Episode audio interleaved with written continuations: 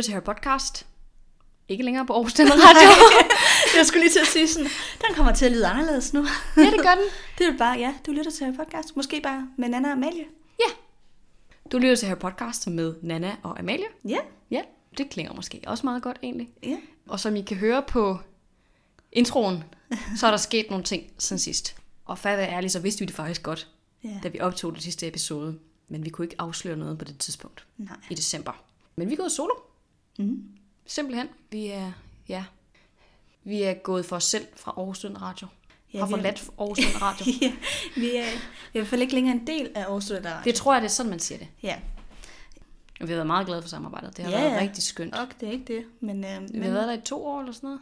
tror ja, jeg. jamen, det er nok lige omkring to år, ja. For det er, for vi første episode kom ud i marts for to år siden. Ja, 1. marts tror jeg faktisk. Mm. Så vi har nyt godt af to års samarbejde. Ja. Det har været rigtig dejligt. Men øh, vi er gået vores egne veje. Til dels fordi vi er blevet til, altså tilbudt et øh, samarbejde Mm. med Lindhardt og Ringhof forlaget, som så har en underafdeling, der hedder Saga. Ja. De tager sig ligesom af podcasts. ja, lydbøger og podcast og alt, der er med, har lyd i sig. Ja, lige præcis. Øh, og så tænkte vi, det var da en oplagt mulighed for os at komme sådan lidt bredere ud og mm. ja, kunne dele podcast med nogle flere lyttere, end, end bare dem, der lige har kunne finde os på iTunes. Så det virkede ligesom oplagt. Og så uanset hvad, så skal mig og Amalie jo også videre. Vi bliver jo ikke ved med at være studerende. Nej. Fordi jeg har jo lige afleveret speciale og går og venter på min karakter. Og du er gået i gang med specialet her i det nye år. Mm. Ja. Så det Ja. var på tide for os Ja. at øh, bevæge os videre. Ja, Kan så snart vi er på arbejdsmarkedet begge to, så, så kunne vi alligevel ikke være ved radioen jo. Så Nej, det bliver i hvert fald svært, især hvis vi begge to sad i København. ja, som Så- så... vi måske gør. Vi regner med begge to at flytte til København her inden for det næste halve års tid. Ja. Ja. Så Lige der sker, kommer til at ske lidt. Ja, det gør der store forandringer, men meget spændende. Ja. Øhm. Men for jer kommer forandringerne, forandringerne egentlig ikke til at betyde så meget andet, at vi har en ny intro, og så, øh, så kom, er vi også tilgængelige. Så på grund af det her samarbejde med Lindhardt og Ringhof, så er vi så også tilgængelige på Mofibo og Storytel og Saxo og Google Books, eller Politikken Books. Politikken Books, ja. Det er. Jeg bliver ved med at kalde det Google. Politikken Books. De her øh, betalingstjenester, hvor der ligger lydbøger. Ja. Så hvis du i forvejen har et abonnement til en af de her steder, så kan du høre os derinde og samle os, ja, os derinde, ligesom du hører din lydbøger. Men vi vil også stadig være på iTunes og sådan noget. Det vil vi. Det bliver ikke øh, en betalingspodcast af Nej, nej, grund. det er ikke det, det handler om. Det er bare, at den kommer bare til at være på øh, flere platforme. Lige præcis. Så hvis Ja. man har de platforme, er det oplagt at gå ind og høre os der. Ja. Der får vi også en lille et Ja, man andet kan tidspunkt. sige, hvis man vil, vil, vil støtte os økonomisk, så, øh, så foretrækker vi da, at man hører os derinde, hvis man alligevel har et abonnement, fordi så får vi en meget, meget, meget lille krone for det. Ja. Men Ja. Øh, vi er i hvert fald glade for de nye forandringer. Det passer os godt. Vi har faktisk godt lige øh, ja, købt nyt udstyr. For det er jo også ja. en del af det at gå solo. Så kan vi jo ikke være nede ved Studenterradioen fysisk længere. Og det har jo også været en stor del af det at være hos Studenterradioen. Vi har fået stillet nogle studier til rådighed, noget udstyr. Men nu skal vi ligesom sørge for de ting selv. Ja. Så vi er faktisk tilbage der, hvor vi startede. Ja, på Børglum, Børglum kollegiet, hvor vi optog vores pilotepisode. Jeg ved ikke, hvor mange af jer, der har hørt den. Den kom ud på Soundcloud eller Mixcloud eller sådan noget, ja. hvor vi sad inde på Amalies værelse med, med hendes mikrofon, som hun havde købt til 90 kroner eller sådan noget, og optog sådan en halv time, 45 minutter, mm. hvor vi bare rapplede lidt om, om det første kapitel i bog 1. Det var ikke super godt. Men der startede vi nemlig også Ja. på Børglum. det gjorde vi. Og nu er vi tilbage. Nu sidder vi så bare inde på mit værelse den her gang. Ja, For du bor her jo ikke længere. nej, jeg bor ikke med. Og har ligesom lavet lidt et studie herinde med vores to sprit nye mikrofoner. Mm-hmm. Ja. Øhm, så det er meget Så, nostalgisk egentlig. ja, det er lidt, det er lidt pudsigt, det her med at være inde ved dig og optage eller sådan. Det, ja. det, det er i hvert fald bare noget andet på en eller anden måde. Der er Ja. sådan, Nu har vi været vant til at være nede i et studie, et rigtigt studie. mm, Og vi finder ud af, hvordan og forledes det er, vi gør Ja. fremover. Altså, jeg tror egentlig, det her det er okay. Det der med at optage hjemme. Der er nogen, der har problemer med, at så skal de sidde nærmest i klædeskab for at kunne optage ja, på grund af EK og sådan noget. jeg ved, der er nogle andre, de har et lag over sig, når de optager. Ja, det gør vi ikke. Nej, jeg tænker, man, lad, os, lad os se, om ikke det fungerer med det her. Ja, det tænker jeg også. Og hvis det er helt rædderligt, så må vi jo finde en anden løsning. Men umiddelbart, så tror jeg, det er okay Ja. at sidde på den her måde. Ja. Ja, så det er det, der er sket.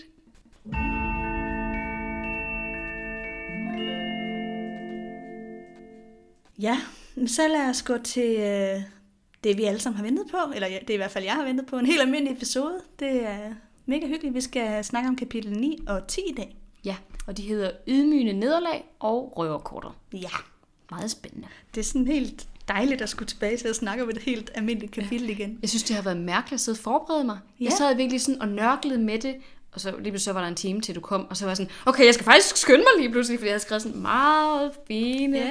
fine, nydelige sider, og så var jeg sådan, okay, fuck, Amelie. Og så kom jeg så og stressede dig yderligere ved at komme en halv time for tidligt. Ja, det kan man så sige. øhm, Sådan kan det gå. men, men det har været dejligt. Ja. Det har faktisk været utroligt dejligt at læse kapitlerne igen og sidde og dykke ned i det. Jeg har fundet virkelig meget. Man. Ja. kan sige, jeg har så fået Du kapitel havde også 10. det gode kapitel. Jeg havde det gode kapitel. Jeg havde også det, det kapitel, som krævede meget arbejde. Det er korrekt. Det hænger Men sammen. det var også det spændende kapitel. Det Ja. er der slet ikke nogen tvivl om. Men ikke desto mindre skal vi snakke om det begge to. Ja. Så lad os, øh, nu vil jeg starte med lige at lave et hurtigt resume af kapitel 9, som var det, der hed Ydmygende Nederlag.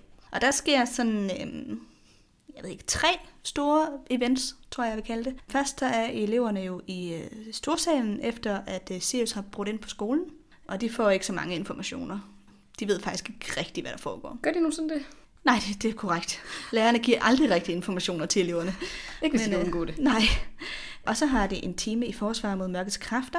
Den er også med i øh, filmen, hvor Snape han underviser dem. Han er vikar for Lupus, der er syg. Og så underviser han dem i øh, varulve-teori, skulle jeg til at sige. Var, han underviser dem om varulve. Ja, er det sådan page 349, eller sådan noget. 394! Fuck. Ah! Jeg Ja. synes, jeg var så god, og så var jeg bare overhovedet ikke god. Nej. Vi har haft det med som et quizspørgsmål Ja, det også har vi nemlig. tidspunkt. Ja. Så close. Øhm, og så sker der til sidst det, at de skal spille Quidditch. Og øhm, grund af nogle øh, ja, omstændigheder, så skal, ender det så med, at Gryffindor skal spille mod Hufflepuff, som normalt er et ret dårligt Quidditch-hold. Men Hufflepuff vinder, fordi Harry han, øh, han besvimer simpelthen, fordi der kommer Dementor ind på banen. Ja. Så det er ikke så godt for Gryffindor. Nej, det kan man sige. Altså spørgsmålet er også, om de havde vundet uanset hvad, fordi nu har de jo fået Cedric Diggory som søger, Mm. og vi, vi ved jo faktisk ikke, hvor god han er sammenlignet med Harry, for bare at vide, at han er virkelig god. Ja. Så, ja, det er rigtigt. Altså han bliver jo ligesom introduceret faktisk i det her ja, kapitel. det gør han. Det er første gang, man hører dem om ham, men altså, det er ikke fordi, han er vigtig for kapitlet. Han er bare ligesom, han optræder. Ja. Og er ligesom bare Hufflepuffs nye søger, en som alle pigerne synes er ligger. Ja. Det er sådan det, man ved om ham. Ja, vi får så også at vide, at han sådan er, hvad kalder man det, et ordentligt menneske i gåseøjne, fordi Ja. han, han vil jo faktisk ikke have, at Hufflepuff vinder. Til Nej. Trods for, at, at han får, fanger øh, det gyldne lyn sådan fair and square. Ja. Han prøver bagefter på at få omkamp, da han opdager, at Harry faktisk har fået kosten på grund af dementorerne. Mm. Så det siger også ret meget om hans karakter, Det gør det. og hvem han er, bliver i de senere bøger. Ja. Han vil kun vinde, hvis det er foregået på helt fair vis. Lige præcis. Ja. Så det er alligevel også en, en fin introduktion til ham. Ja. I mit kapitel, kapitel 10, som så handler om røverkortet, der starter vi ud med, at, øh, at Harry han ligesom kommer tilbage på skolen, efter at have ligget op i øh, hospitalsfløjen. Og han har så undervisning med, med Lupus, hvor han så bliver tilbage bagefter, fordi at Lupus han stopper ham lige og sådan, kom, vi skal lige snakke om, hvad der egentlig skete ved den der Quidditch-kamp. Om han havde egentlig havde det godt og sådan noget, Harry. Og det ender så med, at, øh, at Lupus lover Harry, han vil give ham dementorundervisning. Mm. Fordi Harry får endelig breaket det store spørgsmål, hvorfor påvirker de her dementorer mig så meget. Så Lupus lover ham. Det ser vi på, på den, i det nye semester. Ja. Øh, Så tager vi også det problem. Så får han så røverkortet af Fred og George, som øh, bliver tilbage efter, øh, at alle andre tager sig til Hogsmeade, overgiver det her kort til ham. Harry går så ned i Hogsmeade via sådan en hemmelig passage, ned under sådan en statue af en pukkelrykket heks. Ja. Og det resulterer så i, at øh, ham, Hermione og Ron overhører en samtale mellem lærerne og ministeren for magi og Madame Rosmerta, som handler om Sirius Black. Og der kommer store hemmeligheder, der bliver afsløret. Ja. Ja. Det er sådan et banebrydende sted, synes jeg, i bogen, det her. B- Både og, fordi på den ene side, så er man sådan, ja okay, det er crazy for Harry at høre, men på den anden side er det bare bullshit.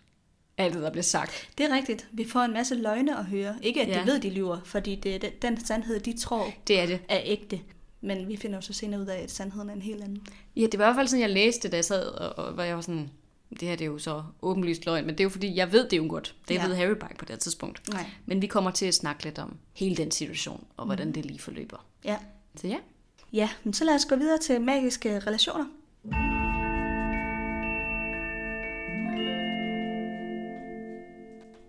Jeg kunne godt tænke mig, at vi lige starter med at snakke om øh, min favoritkarakter, Percy.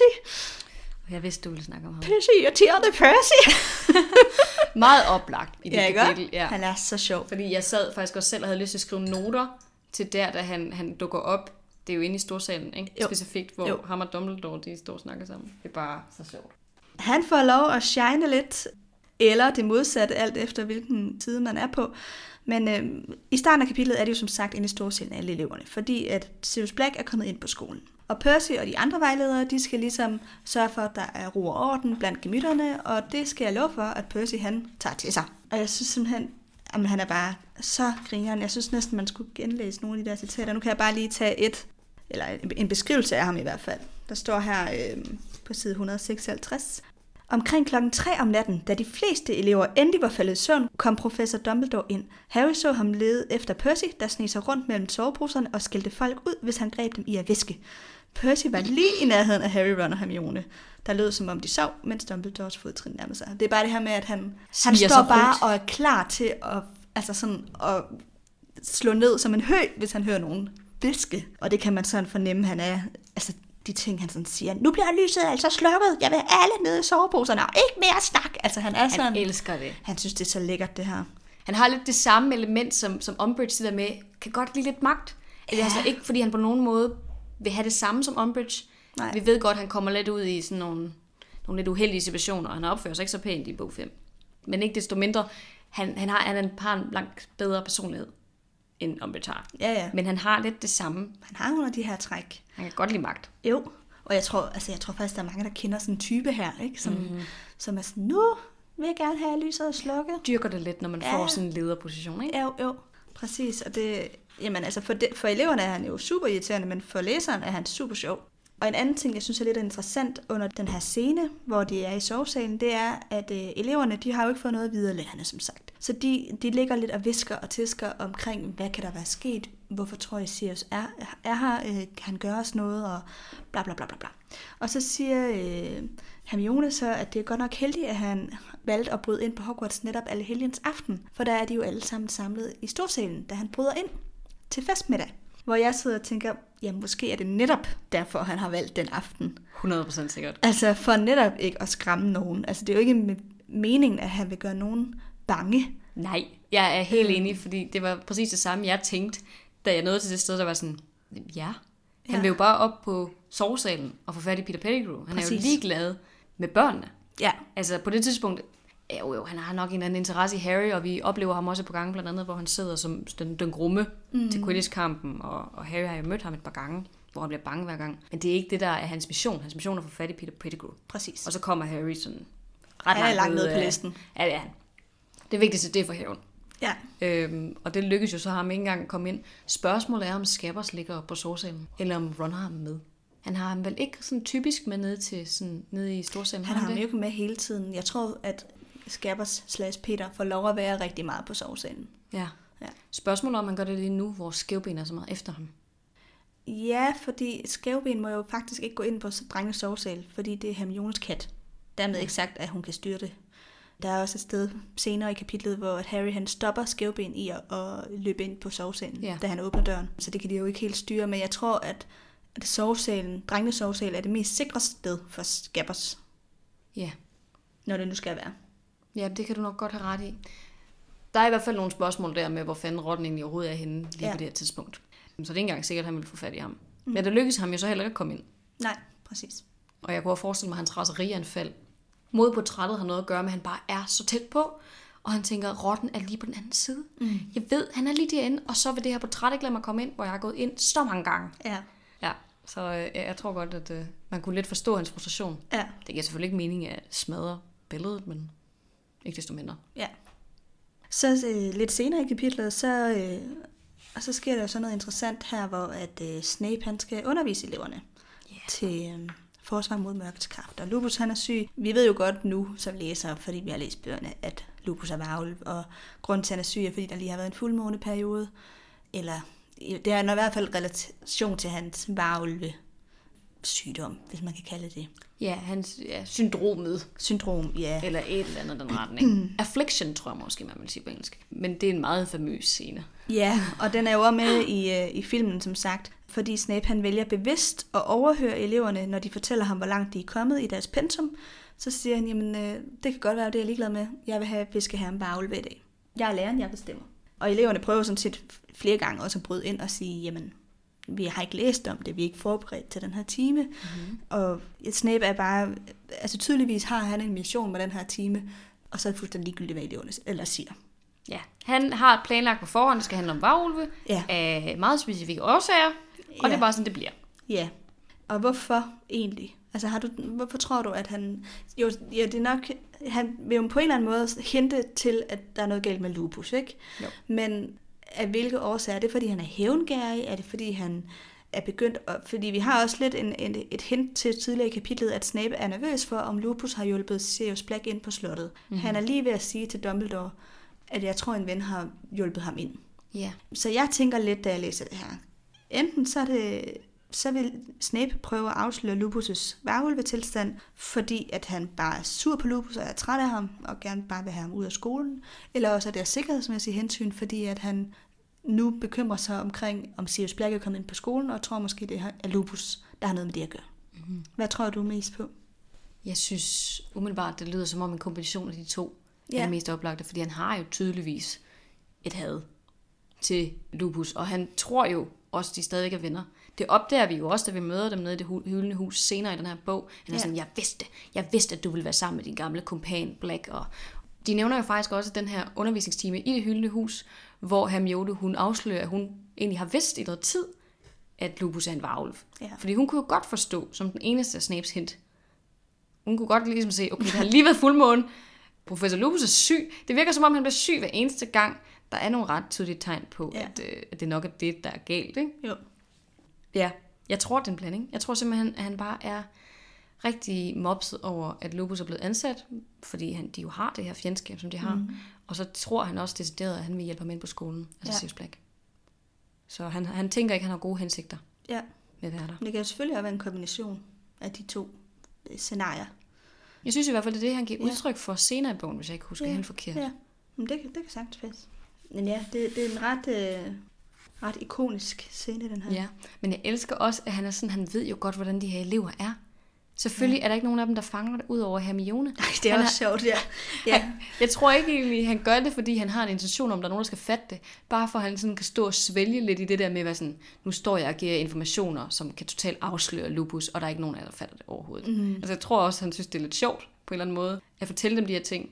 Ja, altså det, det, jamen det går jo bare igen igen. Altså hele tiden det der med, at, det, at øh, Hermione er de eneste, der, den eneste, der fanger alle de hints, lærere og andre kommer med, øhm, ja. og laver de der øh, logiske slutninger. Det ser vi også i bog 6, hvor hun øh, koder navnet Halvblodsprinsen til Eileen Prince. Hun er meget logisk tænkende. Hun opdager det. Det gør ingen af de andre så. Nej. Man kunne også forestille sig, at han måske havde et lille håb om, at hvis de fangede det, at der så ville være nogen, der ville blive bange og bede deres forældre om at få ham fyret. Ja, Potentielt. Ja. Han ved jo ikke, at Sirius ender med at komme ind på skolen og rent faktisk få fat på Peter Pettigrew og alle de her ting, der sker. nej. Det kan være, at han tænker, at det, det sker ikke igen. Det kommer ikke til at lykkes ham, det her. Snape tror jo heller ikke på, at Peter Pettigrew er der. Nej, det er rigtigt.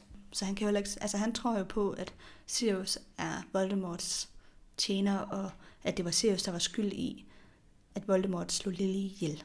Det er den historie, Snape kender. Ja, det er rigtigt. Det er også bare så interessant, ikke, hvordan det hænger sammen, når Snape alligevel har været på begge sider, og egentlig skal stadigvæk være på begge sider af den kamp. Ja, Hvordan han så egentlig bør portrættere sig over selv over for Sirius. ja. Det er I hvert fald, hvis han Det er tænker, at han er dødsgardist. Jo, jamen det, og og det samme med Quirrell i bog 1, Ja. hvor vi også snakkede om det, ikke? At, øh, at han skal jo på den ene, han står på, i det der krydspres mellem på den ene side og skulle lade som om, han stadig er tilhænger af Voldemort, for at kunne være spion for Dumbledore, når Mhm. mm-hmm. Voldemort kommer tilbage engang. Samtidig med, at han jo heller ikke skal ødelægge tingene for Dumbledore.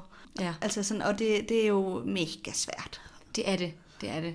Men her spiller der så også det der gamle had ind, Og der er ikke? lige præcis, der er sådan flere komponenter her, der, der spiller ind på hans handlinger. Ja, er super interessant og super kompliceret Ja. også. Altså at analysere de her handlinger. helt Så. sikkert. Vi kommer til at snakke om meget om det her sidst i bogen. Ja. Når hele den her interaktion udspiller sig. Ja, for søren. Øhm, for der er virkelig meget at diskutere. Mm. Det må man nok sige. Og så vil jeg også lige vende til sidst øh, den her Quidditch-kamp, som jo så går helt galt for Harry, fordi han, han øh, oplever jo så, at de her dementorer kommer ind. Det er sådan en lidt anden scene i filmen. I filmen ja. der er de oppe i luften og flyver rundt omkring ham på Ja. ja. kosten, hvor at i bogen, der er de nede på jorden. Det virker ikke til, at de på samme måde kan flyve i bogen. Altså der er de sådan lige lidt hævet over jorden, tror jeg, men de er, Ja. ikke, de er oppe i 100 meters afstand. Nej, det har du nok ret i. Spørgsmålet er, om de kan. På den ene side ja, på den anden side nej. Jeg tror egentlig godt, de kan flyve. Jamen det, ja, det tror jeg også, de kan, men det, jeg tror ikke, altså i filmen, der flyver de oftere, end de nok gør Ja, i det er nok bøgerne. for sådan en dramatisk effekt. Ja, det er meget mere dramatisk. Og så, Så kommer sådan en og ind i hovedet på ham og bla bla Ja, bla. ja, Ja, nemlig. Men, øh, men i bogen, der er de nede på jorden, men det, de er alligevel, selvom at de er langt væk fra, er de alligevel tæt nok, eller er de måske mange nok til, at Harry han alligevel bliver påvirket af dem. Ja. Og han besvimer så op i luften og falder af kosten. Forskellen er jo nok også, hvad det er, man ønsker at vise, altså i bogen versus i filmen. Ja. At øh, i bogen, der forklarer de ligesom som, at demontorerne, de bliver tiltrukket af hele energien omkring Quidditch-kampen. Alle de mennesker, der sidder på tilskuerpladserne. Ja. Så de er interesseret i alle, ikke kun i Harry, hvor det måske skal fremstå mere som om, de er decideret interesseret i Harry i filmen. Ja, At det de er rigtigt. samler sig om ham måske, Ja, det er rigtigt. Der går de ligesom efter Ja. ham. for at give det en mere dramatisk effekt. Ja, det er rigtigt. Det tænker jeg i hvert fald kunne være Jamen, forklaring det for det idé, eller en, en god forklaring i hvert fald. ja. Og så synes jeg, det er lidt interessant, at han så vågner op inde på hospitalstuen, og han finder ud af, at de er tabt, fordi at han jo faldt af kosten, samtidig med nærmest, at Sigurd... Sigurd? Cedric Diggory. så, fuck. Sigurd. Ej, det skulle vi til at kalde ham. Sigurd. at han så fanger lynet. Ja. Og det kan godt være det, fordi jeg ikke er sportsperson. Men Harry, han overreagerer jo totalt på, at han nu har tabt. For første gang nogensinde har ja. Han tabt en Quidditch-kamp for Gryffindor. Altså, slap af. Og nu er der sikkert mange, der er sportselskere, som siger, jamen det er bare, fordi du ikke kan sætte dig ind i det. Og det er det helt sikkert. Ja, det er, det er fordi det. jeg ikke kan sætte mig ind i det. Men jeg, jeg, jeg synes simpelthen, han, han, hans øh, humør, det daler jo altså, mere end at drastisk. Altså meget, det er meget mere øh, betydningsfuldt for ham, end alle de her dementer, der er kommet. Altså som jo Ja. burde være det, han fokuserede på, når han vågner op, og den her traumatiske oplevelse, det er at falde øh, 30 meter ned fra en kost, Mm-hmm. og nærmest dø. Og så er hans fokus på, åh oh, gud, vi tabte Quidditch-kampen. Hvad gør vi nu? Kan vi så vinde pokalen i år? Ja. Oh. Men jeg tror, det er lidt ligesom, du ved, hvis man er op til en eksamen og får en rigtig dårlig karakter i forhold til, hvad man forestiller sig. Jeg tænker, det er noget af den samme yeah. følelse. At man er sådan, jeg havde bare regnet med, at jeg ville få et 12 -tal. Og så får jeg 0,2 mm. og står bare her og græder. Altså, jeg, Ja, det er træls lige i øjeblikket, Ja, og så når der går en ja. uge ved, eller en dag bare, så ved man godt, okay, men der er vigtige ting i livet. ja, det, det er Ja. i hvert fald sådan, jeg forestiller mig. Nu har jeg aldrig været med i en Quidditch-kamp eller noget, der minder om. Nej. Og så, så jeg har ikke prøvet det der, og jeg går heller ikke op i sport. Det er Nej. ikke nogen af os, der gør. Nej, men jeg har haft en lille karriere som fodboldspiller men, øh, i mine unge år, men, øh, men det gik ikke så godt, fordi jeg, jeg, jeg tror sgu lidt, jeg var så dårlig, at jeg var lidt skylden til, at vi tab- tabte. Jeg lavede et par selvmål og sådan noget. Det. okay. Ja, der oplevede jeg jo også, at andre blev meget påvirket af, at vi tabte. Ja, Øhm, det er sjovt, ikke? At det kan betyde så meget. Jeg forstår det ikke. Ja. Altså, hvis der er nogen, der kan forklare mig, hvor, hvorfor sport betyder så meget for så mange mennesker på et andet tidspunkt, det bliver rart. Jeg fatter det simpelthen ikke. Jeg kan, Nej. jeg kan ikke sætte mig ind i det. Men, øh, sådan, Men- der vil jo altid være ting, som vi ikke forstår. Ja, det er rigtigt. Altså, jeg kan jo godt gå op i det, hvis det er sådan noget VM eller EM i de, Ja. ja, håndbold og fodbold og sådan noget. Men, men jeg går ikke mere op i det, end at hvis vi så taber, så tænker jeg, Okay. nå, det var en god kamp. Altså, Det er fint. Er der flere tips tilbage? Ja, det er nok lidt vigtigt. Altså, jeg vil sige, jeg går ikke engang op i de der store kampe. Jeg, Nej, dem gider du ikke engang se. Nej, ja, det er kun, hvis jeg bliver nødt til det. Fordi der er Ja. nogen i mit selskab, som vil, som vil Som se det. på det. Så kan jeg godt se det og sige, woo, der blev scoret et mål, fantastisk. Men, men det er mere for spil, Mm. end det er for noget andet, for at gøre den anden person tilpas. Ja. ja, jeg støtter dem også, helt sikkert. øhm, Var vi røde eller hvide? jeg, ved, jeg ved ikke, kan jeg gå tilbage til min Harry Potter-bog? Nej, ja. Nej men øhm, fred med det. Yes, det kan Ja. ja. være, at jeg skal det hoppe lidt øh, og videre elegant til kapitel 10 Ja. og fortsætte med magiske relationer. For der sker jo virkelig meget, også i det her. Mm-hmm. Og jeg vil gerne starte med at snakke lidt om Harry og Lupus og den øh, interaktion, de har i starten af kapitlet. Fedt. Fordi Harry, han får jo som sagt endelig spurgt om det her med dementorerne. Han, han spørger ligesom sådan, Hvorfor? Hvorfor påvirker de mig på den her måde? Altså, han har jo gået med det her spørgsmål, er det mig, der er særligt sensitiv? Er jeg sådan, er der noget galt med mig? Mm. Hvorfor er der ikke nogen andre, der reagerer sådan? Og så forklarer Lupus ham jo, hvordan det hele hænger sammen, og hvordan de påvirker mennesker. Vi får faktisk den første sådan rigtig gode introduktion til dementorer Ja. her og Azkaban. Vi har hørt de her Ja. ting nævnt flere gange, men nu får vi endelig en, der forklarer os det decideret i bogen. Altså, de lever på uhemske steder og suger alle gode følelser ud af folk og sådan noget. Mm. Og han slutter ligesom af med at sige til Harry, prøv høre, det er ikke fordi, at du er særlig sensitiv. Det er fordi, du har prøvet så meget forfærdeligt i dit liv, at hvis nogen andre havde oplevet det samme som dig, så ville de også reagere sådan her. Altså, det er ikke normalt at opleve så meget forfærdeligt, som du har gjort. Så Ej, ej, jeg siger lige netop, at din reaktion er helt normal koblet på det, du har oplevet. Ikke? Og det Jo. er jo fantastisk. Altså, det er også det, psykologer siger one-on-one. Jeg har en, en god veninde, der er psykolog, hun siger, det siger hun til alle. Fordi ja. det passer også hver gang. Altså, det er ikke bare noget, man siger, det passer også. Men at folk reagerer jo voldsomt, fordi de har oplevet noget, der er voldsomt. det er det. Det er jo traume. Ja. Og det traume bliver totalt påvirket af de her dementorer, som ligesom sætter det i gang hver eneste gang, de kommer i nærheden af ham. Han hører jo faktisk også sin mor skrige ind i sit hoved Ja. den her gang. Jeg kan ikke huske, om han har hørt det før. Jo, det gjorde han også på toget. Okay. Og det føles meget voldsomt for ham, for nu har han ligesom Ja. gået op for ham, hvem det er. Og det er hans mor, der er ved at blive myrdet. Ja. Ja. Og det siger han jo så også til Lupus. Hvor det så faktisk sker, at, øh, at Lupus får sådan lyst til at række ud efter ham, og, og strejfer ham nærmest også næsten, men tager så hånden til sig igen, inden han rigtig kan sådan røre ham. Mm. Og det, det, det tænker jeg egentlig er lidt en interessant ting, fordi han har jo været venner med James og Lily, men han har ikke på noget tidspunkt sagt til Harry, at han havde den her relation til Nej, ham. det undrer jeg mig faktisk også over. Hvorfor siger han ikke, at han var gode venner med dem? Ja. Han har jo kendt dem godt. Han kunne i hvert fald have været en større støtte for Harry i løbet af det her år, hvis han havde ligesom Ja. ja. bekendt kulør på den måde. Også bare, øhm, altså, under Harrys barndom.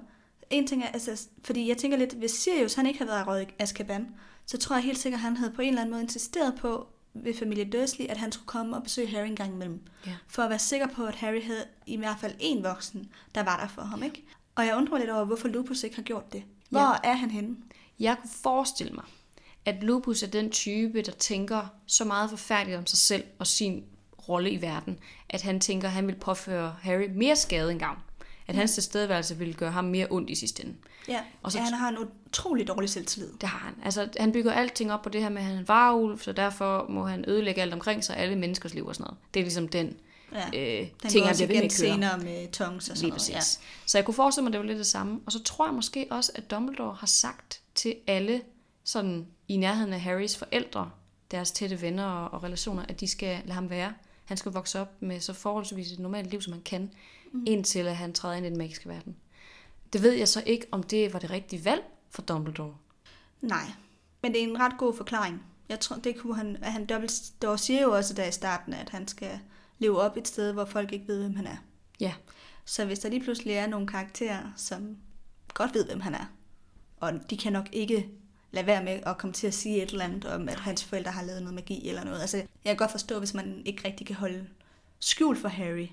Altså, lad os nu sige, at Lupus han besøgte ham årligt. Mm-hmm. Så kan jeg godt forstå, hvis Lupus havde, ville komme til at tale over sig på et tidspunkt. ja. Spørgsmålet er også, hvordan fanden skulle de få Lupus inkorporeret i moklerverdenen? Hvordan skulle de få ham inkorporeret i familien Dursleys liv også? De ville reagere ekstremt negativt på, at Ja. der lige skulle komme en troldmand og besøge dem. Det ville det virkelig. Det er rigtigt, men der er jo fru Fik på samme gade, Ja. som Harry, som er fuser Ja. og kender alt til troldmandsverden, som tit passer Harry. Ja. Så man kan sige, på samme måde kunne Lupus jo godt sige, at han var ja, netop bekendt af James og Lily, ja. og derfor øh, kunne passe ham i ny og næ, når de havde brug for det. Ja, så igen, jeg er bare bange for, at familien Dursley havde reageret ekstremt negativt på det. Så skulle det være noget, der var blevet dem påduttet af Dumbledore, hvor han havde sagt, han skal have lov Ja. til at besøge den her person.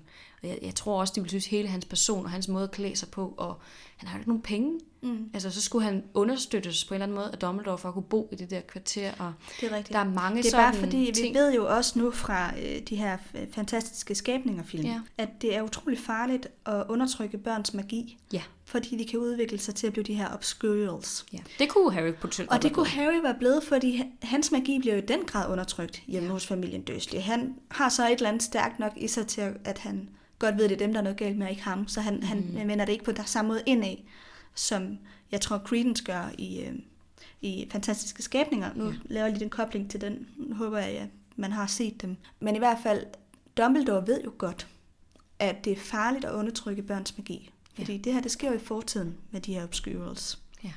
Så det, altså det kunne jo være et forklaring på, hvorfor det, at Harry netop skulle have haft tilladelse til at have besøg af Lupus og andre, der kunne bekræfte ham i hans magiske evner. Ja, eller have boet hos en troldmandsfamilie. Jamen det må han jo ikke, fordi han Nej. skal beskyttes af Petunia. Jamen, det er jo rigtigt. Det er jo rigtigt, men generelt hele den der sådan forklaring med, at han skal være med familien Dursley, det giver ham virkelig traumer. Han er så gør det. mærket af den barndom. Det er Ja. han virkelig.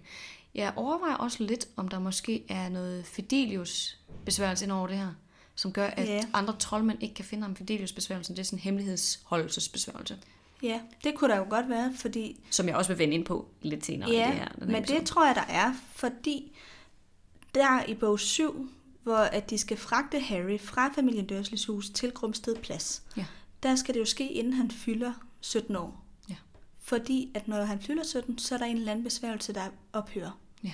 Og jeg kunne da godt forestille mig, at det er en form for Fidelius besværgelse, en ekstra hemmelighedsholdelses besværgelse, der er lagt over ham, Ja. så længe han er umyndig. Huset er i hvert fald beskyttet. Der kommer aldrig dødsgardister derhen. Nej, Og det, det kunne da sagtens have været, hvis de havde ønsket at slå Harry ihjel som barn, kunne de sagtens have gjort det. Ja. For der er kun Mrs. Fick, som er i nærheden. ja, og som er, ikke kan- kan udføre magi. Nej, lige præcis. Det opdager vi jo i, i bog 5. Hun kan jo ikke beskytte Harry. Nej. Hun kan bare ligesom være øjenvidende, være til stede, når der sker noget. Mm. Og jeg gætter ikke på, at han har haft andre former for sådan vagter op i løbet af sin barndom. Han har mødt sådan en troldmænd hister herude Ja. i bybilledet, men det tror jeg har været tilfældigt egentlig. Men det er Ja, interessant. ja, det er det. Jeg kan ikke lade være med at tænke om Dumbledore på en eller anden, på en eller anden måde i gang imellem lige er kommet og tjekket op på, er alt som det skal være, virker besværgelserne eller sådan noget. Men, Det kunne jeg godt forestille mig. men øhm, Han er nok, altså jeg tror, han har sådan haft holdt øje med Harry. ja. Og så har han vurderet, ja okay, han bliver lidt traumatiseret der, fair nok, Ja. ja. men øh, han, det er ikke noget, han dør af. Men der er i hvert fald få, der ved, hvor han er. Altså det er jo kun Dumbledore, McGonagall og fru Fig. Hagrid også. Og Hagrid selvfølgelig, ja. Og McGonagall også. Jamen, hende nævnte jeg lige. Nå, undskyld. Ja, Nej, det gør ikke noget. Men øh, de ved jo, hvor han er, men det er også de eneste. Ja. Så der må være en eller anden form for hemmelighed. Ja. Det kunne man i hvert fald godt forestille Det var sig. et det er meget. Det var bare, fordi vi kom til at snakke om Lupus og Harrys relation. Ja, men det er spændende. Og det så- er spændende, at han vælger at forblive professionel, og ikke, Giv Harry det her venskab, som Harry hungrer efter. ja, det, det kan være, at han er bange for, igen, han kommer til at påvirke ham for meget, belaste ham for meget mm. med det, som han er, i kraft af, at han er varulv. Men han vælger så alligevel at gå ind i den her dementorundervisning. Og så fik jeg en eller anden form for Eruka moment, hvis man kan sige det sådan. Fordi jeg har jo øh, jeg har siddet og hørt bog 5, og der er vi lige nået til det punkt, hvor Harry begynder at lære oklumensi Mm-hmm. med Snape. Og så tænkte jeg, der er et eller andet mellem det her oklumensi og det her patronus noget, Mm-hmm. som hænger sammen. For det virker lidt som, hvad kan man kalde det, en eller anden form for psykologisk terapi på traumer, eller angst, eller depression. Altså sådan, det her, som Harry skal gøre med patronusen, det virker lidt som det her kognitiv adfærdsterapi. Mm-hmm. Nu er jeg selvfølgelig ikke psykolog, så jeg undskylder mange gange, hvis jeg siger noget, der er forkert. Jeg har lige siddet og læst en lille smule op på det. Men hvor man ligesom skal prøve at bearbejde sine tanker, de her negative øh, tankemønstre, man har, og prøve at se, om man kan finde nogle alternative tanker, når det er, man oplever en negativ sådan, følelse, oplever, at man vil få et angstanfald, eller Mm. noget, noget depressivt, et traume, hvad ved jeg. Ja. At man så prøver på at tænke mere opmuntrende tanker, og prøver på at være mere realistisk. Ja, det er også det her med, at man øver sig i, at man opfatter, at man reagerer på et eller andet, før at man Ja. ja. når at komme helt derud, hvor man netop får et angstanfald, eller hvad det nu kan være. Så man ligesom øh, lærer at registrere sine følelser, før det udmyndter sig i en form for fysisk reaktion. Ja. Prøv at være lidt objektiv i forhold til, hvad der sker rent følelsesmæssigt. ja ikke? nu sker der et eller andet, det bliver jeg nødt til lige at tage mig af. Ja. Så det er en måde også at lære at håndtere sine egne øh, følelser. Jeg synes i hvert fald, det lugtede lidt af det, det der med, at man skal stå og forestille sig det bedste minde, man overhovedet har, for ligesom at modvirke den her depressive tilstand eller angsttilstand, der kommer mod en. Jeg, jeg synes bare, det var lidt interessant. Og så, så sad jeg og tænkte over det der med oklumensi, som er lidt mere sådan meditation på en eller anden måde. Du skal sådan totalt øh, clear your mind, ikke have nogen følelser, der sådan reagerer voldsomt. Du skal være helt stabil. Og det, det synes jeg bare var så interessant. Ja. Og så begyndte jeg at tænke, jeg ved, om det er noget, som J.K. Rowling har taget fra sin egen bearbejdelse af hendes depression, som hun jo har haft, inden hun gik i gang med at skrive bøgerne. Ja, altså i og med, at dementorerne jo er et, et symbolik for en depression, så tænker jeg da helt sikkert, at der er hendes, øh, hvad hedder det, hendes måde at se de her patroner sig på, på en eller anden måde har noget at gøre med healing af en depression. Jeg tror ikke, at J.K. Rowling siger, du skal bare tænke på noget godt, så, bliver, så du, kommer du af med den depression. Det vil hun aldrig sige. Hun siger jo også det her med chokoladen, at det er jo, ja, det kan godt være en førstehåndshjælp. Det lindrer symptomerne Ja. i sådan øjeblikket. Præcis, men det er jo ikke det samme som, at man er, bliver rask. Eller sådan, man er, det er jo ikke vedvarende healing.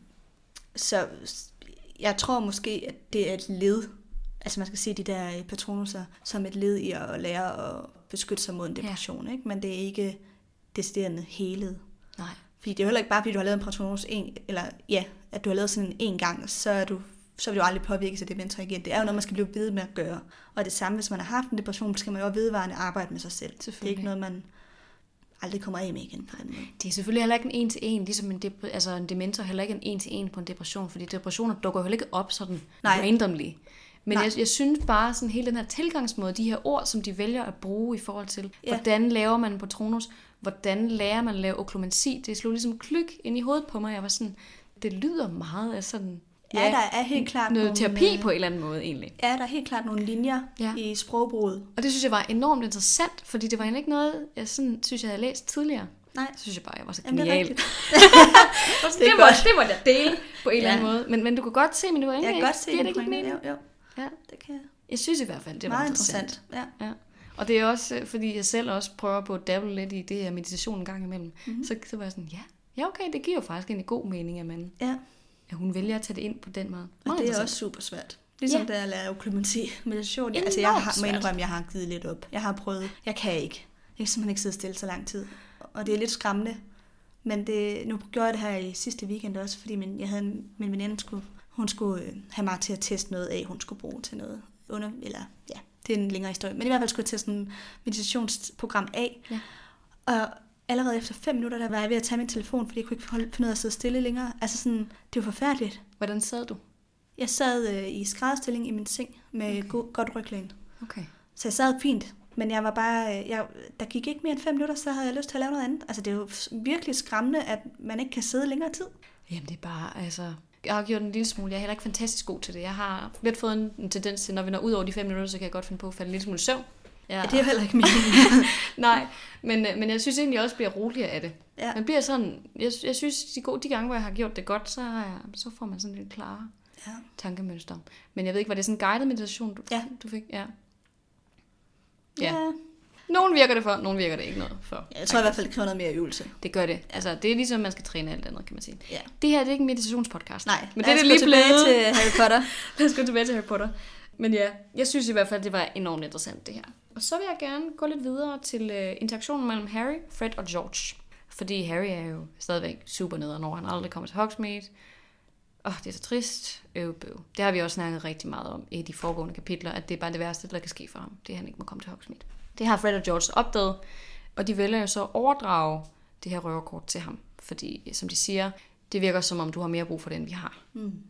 Jeg synes bare, at den her situation er så interessant på en eller anden måde. De fortæller ligesom om, at de har stjålet kortet fra Phils kontor på deres første år, dengang de var uskyldige, siger de til Harry. Og han er sådan, ja, som om. Men de har så kastet sådan en, øhm, hvad kalder man det, en dong bomb hedder det på engelsk. Lad mig lige finde det.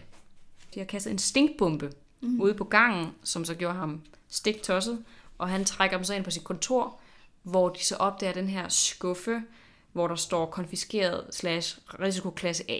Altså han har ligesom nogle ting i en kasse, som er meget forbudte.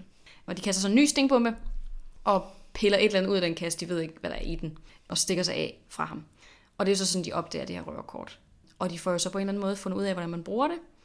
Og det her kort afslører en masse fantastiske ting. Det er et kort over Hogwarts, hvor det, øh, der er en masse... Ja, alt er der jo sådan set. Alle mennesker, alle passager, alle udgange ud af skolen kan ligesom ses på det her kort, og de bruger det indtil deres, det må så være fjerde år, vi er på nu for dem. Yeah. For de er vel et år ældre end Ron, er de ikke det? Ja. Eller er de to år ældre? Nej, jeg tror kun, det er et år eller. Okay, så må det være på deres fjerde år, de så vælger at give Ja. det videre til Harry. Fordi nu de siger til ham, vi har ligesom opdaget alle de ting, vi skulle bruge det her kort til. Vi har ikke behov for det mere. Men øh, du har jo tydeligvis behov for at komme ud af skolen, så det er til dig. Og jeg synes bare, at det var så interessant, at de vælger at give det videre til Harry, og ikke Ron, Ja. eller Ginny. Ja. Det tænkte du måske også over? Ja, og især fordi Ron han bliver jo faktisk rigtig, rigtig skuffet, da han finder ud af det. At de har givet det til Harry. Så han har jo aldrig fået noget at vide om det kort. Nej. Han ved ikke engang, det eksisterer. Mm. Øhm, så han bliver jo enormt ked af, at uh, Fred og George vælger Harry frem for ham. Det kan jeg godt forstå. Ja, helt sikkert. For det var egentlig også noget af det, jeg tænkte, så slog jeg så op, hvorfor giver Fred og George kortet videre til Harry? Fordi jeg, ja. jeg sad og havde netop den, også den her overvejelse, var sådan, at det er fordi, de bare ikke synes, deres bror er, er noget ved. Ja. Altså, kan de bedre lide Harry end Ron? Men så var der nogen, der skrev, at det kunne være, at det ligesom var et symbol på, at Harry ligesom var deres adopterede bror. De mm. så ham som et medlem af familien, og som en, der måske også i højere grad havde behov for det her kort. Fordi Ron har jo ikke nogen problemer med at komme ind og ud af skolen. Han er jo ikke begrænset på nogen måde. Så hvorfor give det til ham? Og samtidig så var der også den her forklaring med, Harry sniger sig rigtig meget rundt på skolen med sin øh, usynlighedskappe. Han er konstant ude og skal et eller andet med usynlighedskappen.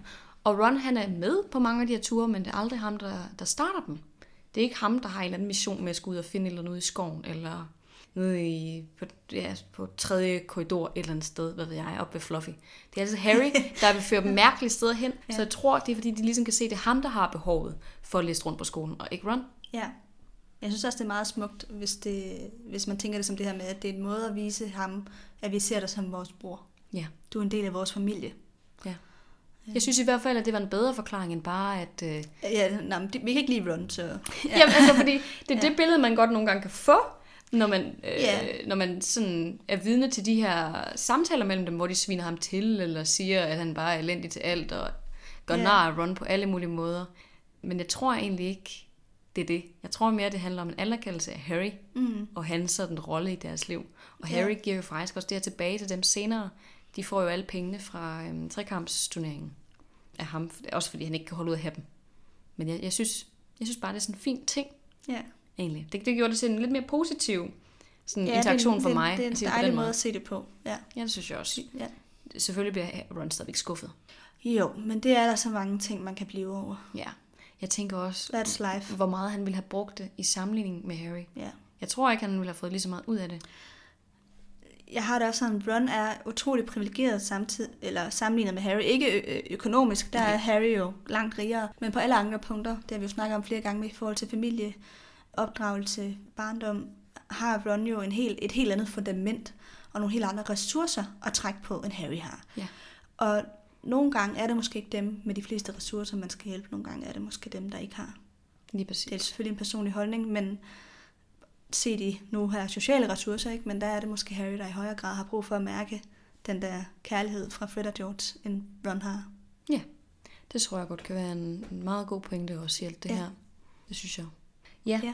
der var så også en anden ting, jeg tænkte i forhold til det her. Ja. Fordi vi skal selvfølgelig snakke om røverkortet, når vi kommer til den magiske verden, det er klart. Vi skal bliver nok få virkelig, en, virkelig det- lang episode Det bliver i en virkelig lang episode i dag. Men, men Det er længe tid, vi har optaget, så det er sådan, der er lige nogle ting, der skal ud. Det er der, og jeg hyggede mig rigtig meget med at skrive sindssygt meget i dag. Ja. Så, øh, så bare nyd det. Men jeg overvejede, hvordan fanden har de fundet ud af, hvordan man bruger røverkortet. Altså, fordi det er jo en super intrikant ting, man skal sige. Det er meget indviklet, det her med... Øhm, jeg sværger højtidligt, at jeg er ude på skrammer. Mm. Det, der på engelsk bliver til, I solemnly swear that I'm up to no good. Mm. Det er Og det- også noget, vi har fået et lytterspørgsmål om på et tidspunkt. Mm. Ja. Men det er i hvert fald, det skal være præcis ordret, man siger det. ja. Du kan ikke bare sige, jeg sværger, bla, bla, bla. Det virker ikke. Det skal være præcis de ord, og det er de ord, samme ord, der bliver sagt hver eneste gang, det skal åbne kortet, så der må være en eller anden måde, de har fundet ud af det her på. Så søgte jeg lidt på det. Ja. Hvordan fanden har de Spændende. fundet ud af det? Og det har J.K. Rowling faktisk svaret på. Ej, hvor fedt! Ja, Det har jeg undret mig så meget over. det er jeg glad for, at du bliver så glad. Ej, jeg er helt oppe at køre. Det er godt. Nej, men øhm, hun har forklaret, at øh, de starter ligesom ud med at forsøge alle mulige forskellige mærkelige ordkombinationer. Så sidder de sådan lidt og joker med hinanden, og på et eller andet tidspunkt, så rammer de noget, der minder om. Og så reagerer kortet så. Ikke sådan, at det åbner sig, men lyser måske op, eller sådan skri- svarer dem tilbage, giver dem ligesom hint på, I er i den rigtige retning. I bevæger jer i den rigtige retning. Og så er de ligesom blevet sådan tændt på, okay, vi skal ligesom have løst det her, vi skal have åbnet det her kort, og så er de sådan set bare blevet ved, indtil de sidst finder den rigtige øh, sætning at sige. Så det har nok taget forholdsvis lang tid. Ej, hvor er de seje. Ja, det er sådan lidt ligesom et hackerangreb. Ja. At du sender bare så mange forskellige ordkombinationer afsted, Ja. indtil du til sidst får Ja. rammer det rigtige. Intuitivt rammer den rigtige Ja. kombination, ja.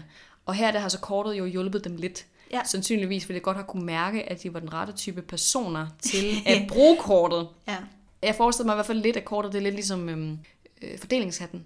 Ja. Jeg kan godt mærke intentionen og potentialet i de personer, som den Det interagerer har, med. kortet har i hvert fald en form for personlighed, for det ser vi jo også senere, når Snape prøver at åbne Ja. kortet, hvor det er næsvis over for Ja. ham, ikke? Så Men det skulle der også være en grund til. Det skulle Okay. åbenbart være fordi, at de har forhekset kortet med øh, sådan en fornærmelses charm, besværgelse, som specifikt øh, drejer sig, eller som, som specifikt henvender sig til henvender sig til Snape, ja. ja. Fordi at han bare er deres nemesis. Mm. Så tanken var ligesom, at han skulle aldrig nogensinde have kortet, eller kunne åbne kortet. Okay, Ja. okay, så der er sådan en ekstra forklaring på det. Ja, eller nice. Det, det stod der i hvert fald inde på Potterwiki. Det kan være, at det bare fordi de synes, han var nederen, sådan, mm. eller at kortet kunne mærke, at han var den forkerte type person. Men det var det, der stod. Ja, spændende. Ja, jeg synes i hvert fald, det var enormt interessant. Øhm, og så det sidste, jeg gerne vil snakke om i magiske relationer. Det er jo så hele situationen nede i de tre koste. For der kommer McGonagall, Hagrid, Flitwick, Cornelius Fudge og Rosmerta ind. Eller Rosmerta er der allerede i forvejen. Ja. Men de fire andre kommer ind på poppen og vil ligesom, jeg ved ikke, fejre, at det vil blive jul. Det er i hvert fald det, Harry tænker. Ja. At øh, når lærerne fejrer vel også, at de snart kan gå på juleferie. Er vist hans tanke. Jeg synes, det er meget mærkeligt. Men de mødes derinde, fordi Fudge han skal åbenbart spise middag op på Hogwarts sammen med professor Dumbledore. Og så kommer Rosmerta ned til bordet, hun tager ligesom deres drikkeordre, og hun får, sætter sig så sammen med dem og begynder at, at diskutere den her Sirius Black-sag. Fordi, ja. ja, det ved jeg faktisk ikke hvorfor. Jeg synes, det er en enormt mærkelig scene. Det er det også. For Altså- det første, hvorfor er McGonagall sammen med Cornelius Fudge? Ja, hvorfor sidder de ikke bare op på skolen? Ja, Hvorfor skulle de overhovedet derned? Det giver ingen mening. Altså seriøst, der er Ja. ikke noget ved det der. Jeg, jeg føler, helt ærligt, at det er noget, J.K. Rowling hun har sat ind. Fordi hun kunne ikke finde en anden måde at få Harry til at opdage de her ting på. det kan godt være, det, at det simpelthen bare er, fordi Harry skal have de her informationer. Det virker i hvert fald enormt malplaceret. Jeg synes, der er mange ting, der ikke giver mening. Hvorfor ville de gå derned på, den, øh, altså på de tre koste, når der er Ja. fyldt med Hogwarts-elever? Ja, de sidder i, i filmen der er de jo inde i et lukket rum, hvor de Ja. snakker under så lidt er mere de. fortrolige forhold. Her i bogen, der sidder de jo inde midt i kronen, omringet af folk Ja. og elever, som kan høre, hvad de snakker om. Ja, nemlig. Tydeligvis, fordi Ron, Hermione og Harry hører jo alt, hvad de siger. Nemlig. Og øh, selv hvis Harry ikke var kommet ud af slottet med, øh, med, med kortet, så ville de stadigvæk have hørt det her Ron og Hermione, hvis de havde været derinde. Ja, De prøver ikke engang på at dæmpe sig. nej. De gennemgår hele sagen fra start til slut med alle de hemmelige detaljer om, at Sirius angiveligt skulle have været vogter for familien Potter, og så have været skyld i, at, øh, at de blev slået ihjel af Voldemort, og hvordan han så har sprængt Peter Pettigrew stykker. Ja. Hele den her forklaring. Men jeg tror måske, at grunden til, at, øh, eller hvis man skal lige skal komme sådan en logisk forklaring på, hvorfor at det er jo især Fudge, der kommer med alle de her informationer, mm-hmm. Cornelius Fudge. Og det, det bliver beskrevet som om, at hende er Rosmerta. Hun er sådan en øh, kvinde, som mange mænd har et godt øje til. Ja, hun er meget charmerende. Hun er Ron meget synes i charmerende. hvert fald, hun er tiltrækkende. Ja. Så hvis man er heteroseksuel, at man synes, hun er, hun er skulle lige sagen, ikke? Og, øh, og Rosmerta spørger jo ind til den her sag. Hun spørger ind til, hvorfor at de går så meget op i Sirius Black, og hvorfor er det så vigtigt at fange ham, ja. og alle de her ting. Hun kan jo ikke forstå, at sådan en sød ung mand kunne gå hen og blive Nej. dødskredist. Og hun er træt af, at de der dementorer, de kommer hele tiden og gennemsøger øh, Hogsmeade og sådan noget. Og det kunne jo være, at Cornelius Fudge, han gerne vil imponere hende på en eller anden måde. Ja. Og derfor informerer hende og indlemmer hende ligesom i nogle statslige hemmeligheder, fordi at det kan være en måde, at hun føler sig øh, set på, ikke? Og Jo. Det er en form for fløt. Det er rigtigt. Men de andre professorer deltager også Ja, i og det er samtalen. jo det, der så ikke giver mening, fordi både Hagrid, McGonagall og Flitwick er jo ligesom med i den her samtale. Ja. Og de kommer også med deres input. Altså det, det virker virkelig som en samtale, der ikke burde være for andres ører. Ja, McGonagall siger det lige en enkelt gang, sådan, Ja. hov, rolig nu, eller "Shh, vi skal ikke lige sige for meget, eller sådan. Hun Ja. siger det lige sådan en enkelt gang, eller to, Det det. ikke? Men ellers, Hagrid råber også på et ja. tidspunkt, fordi han bliver så vred, altså på grund af, at Sirius Black har... Jamen, de er ikke særlig diskrete. Nej, det er de ikke. Altså, jeg tror, hele kronen har hørt det der, ja. Stort set. Ja. Altså, det er virkelig... Jeg var sådan helt... Altså, sådan, jeg, jeg synes, det var helt mærkeligt. Jeg sad virkelig og tænkte, kunne man ikke finde en mere subtil måde, at Harry fik den her information på? For den Ja. virkede bare så akavet i alt det andet. Jeg var i hvert fald ikke særlig tilfreds. det kunne have løst, øh, været løst ved, at Rita Rivjern havde skrevet en artikel i Profettidene, Ja, om det her. Eller Hermione havde kigget tilbage i nogle bøger, Ja. eller fundet nogle gamle øh, tekster fra Ministeriet for, for Magi, hvor de ligesom gennemgik den her sag, eller et eller andet. Ja. Det virker i hvert fald super mærkeligt. Mm. Men summa summarum er, de tror alle sammen, at Peter Pettigrew er en helt, og han blev faktisk også gjort til øhm, medlem af Merlins orden efter hans død. Ja. Jeg, jeg synes bare, det er enormt mystisk, mm. alt det her. Ja. Og så fik det faktisk mig også til at tænke på, Hagrid han fortæller, at øh, Sirius han øh, ligesom kom hen til øh, familien Potters hus, efter det var blevet raseret af Voldemorts øh, forbandelse, hvis man kan sige det sådan. Det er jo sådan en rygende tom bagefter, er det ikke det? Jo, altså det er sådan, jo, det er jo bum, Det er blevet ødelagt, ja, lige præcis. Det blev ja. selv ødelagt af den her Avada Kedavra og ja, alt det der. eksplosion. Ja. ja. Og Hagrid han får jo så fat i baby Harry, inden Sirius han når der til, men Sirius vil gerne have Harry som baby. Han er sådan, det er mig, der er hans værve, så vil du ikke give ham videre til mig? Og Harry så insisterer på, nej, professor Dumbledore har sagt, at jeg skal tage ham hen til hans øh, tante og onkel. Så Sirius får ham ikke. Men siger, hvad var der sket, hvis Sirius havde fået ham?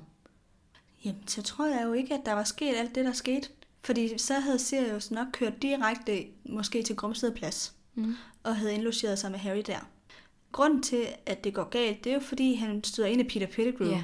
Og vi ved, hvis man har hørt afsnittet, hvor vi lavede et live show i Frederikssund, der snakker vi faktisk lidt om det her. Men Peter Pettigrew, han er også hen ved det her hus. Mm. James og Lillys hus. Så ham og Sirius er inden for meget kort afstand af hinanden. Og de møder jo så hinanden, hvor alt det her det sker med de her mokler og sådan noget. Det må de jo så gøre i en anden by, fordi jeg mener, at Godricdalen er en øh, Jeg troldmandsby, er det ikke det? Nej, det er det måske ikke. Jeg tror faktisk, det er en mixet by. Okay, jamen så kan det godt være, at det er i Godricdalen, at det sker det her. Fordi så møder Sirius jo så Peter Pettigrew, næsten lige efter, at han har mødt Hagrid. Jeg tror faktisk, det er dagen efter. Er det først dagen efter? Jeg tror, det er dagen efter, fordi der, der står i hvert fald, at øh, de forklarer det som, Black, han vælger at flygte, men allerede dagen efter bliver han fanget af Peter Pettigrew. Jeg tror, Nå, det, jeg det troede, sådan, det var dagen efter, blev han fanget af Ministeriet for Magi. de siger det som, han bliver fanget af Peter Pettigrew, så springer han, ham, springer han Peter Pettigrew ah, i stykker, og så bliver han fanget af Okay, Ministeriet så er noget. Okay, ja, okay. Så det er faktisk, der går faktisk et helt døgn. Så dur min teori ikke. Ja, hvad var din teori der? Jamen det var jo så, at øh, Hagrid kører med motorcyklen væk fra stedet, og så øh, er Sirius og Peter Pettigrew ind, altså tilbage og møder hinanden, og så sker alt, alt det her. Ja. Jeg ved ikke, vi får faktisk aldrig at vide, hvor det er henne. Nej, hvor det foregår. Nej. Nej. Det ved vi ikke. Nej. Det kunne lige så vel være i London, som det kunne være i Godricdalen. Ja. Vi, vi får faktisk ikke nogen, noget sted.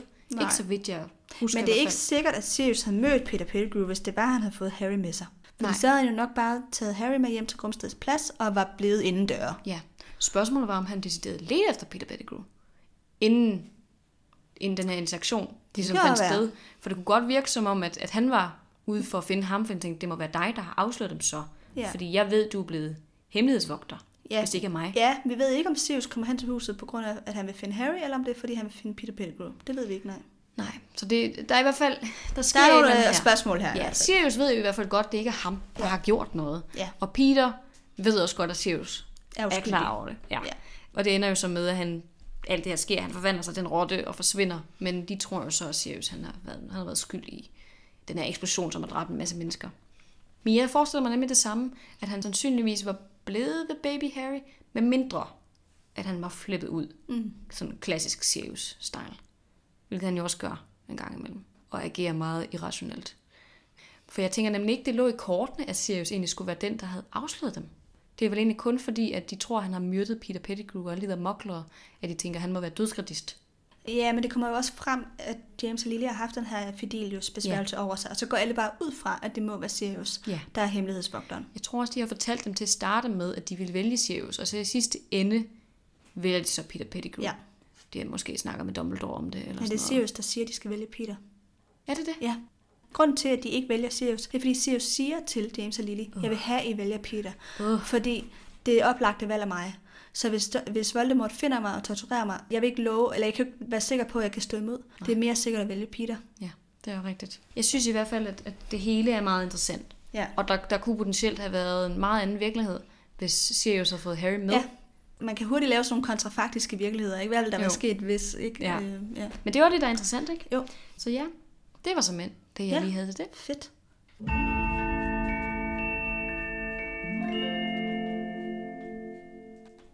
Ja, men så lad os gå videre til øh, fri leg. Ja. Jeg synes måske, du skal starte, fordi du har noget, der minder lidt om noget, det vi lige har snakket om. Ja, og jeg har også en del faktisk. Ja, så vil jeg gerne lige give en lille intro til røverkort, og hvordan det Ja. yeah. sådan rent teknisk fungerer. Fordi nu har jeg jo lige forklaret lidt om, hvordan Fred og George har fået det, men vi vil jo gerne vide lidt mere i dybden. Jeg kender jo jeg lytter. Ja. Og det er det, der er spændende, Og ikke? selv, jeg sidder også helt i spænding.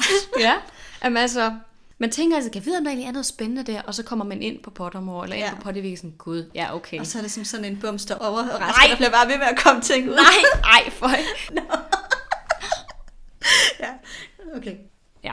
Jeg var meget glad, da jeg, da jeg kom derind og kiggede i hvert fald. Ja. Det var også derfor, jeg gerne ville have det her kapitel, fordi jeg var sådan, der må være noget med røverkortet, mm. som vi kan snakke om.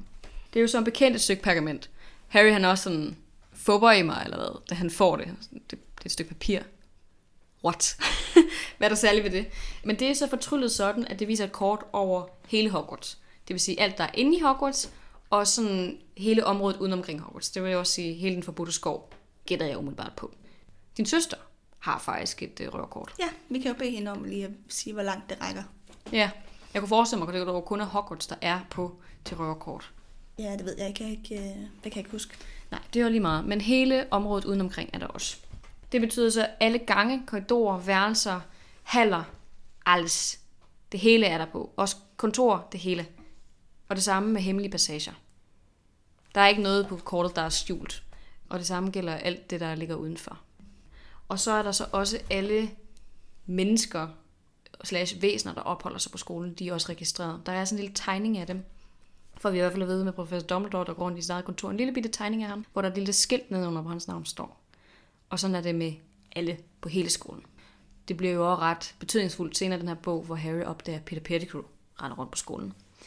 Ja, det har ret stor betydning for plottet. Ja, det her har det. røverkort. Ja. Det har det virkelig. Øhm, og han finder jo også ud af mange andre interessante ting mm. med det her kort, og at folk lige pludselig er der, som ikke burde være der. Ja.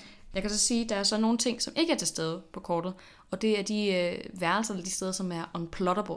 Det betyder, at man kan ikke finde dem på et kort. Ja. Og det er sådan noget som fornødenhedsrummet og hemmelighedernes kammer. Ja. Der er ikke nogen af de to rum, der eksisterer på øh, kortet. Og potentielt også andre steder, kunne man forestille sig. Jeg mener også, øh, værelser, der er blevet lavet efter kortet, er lavet.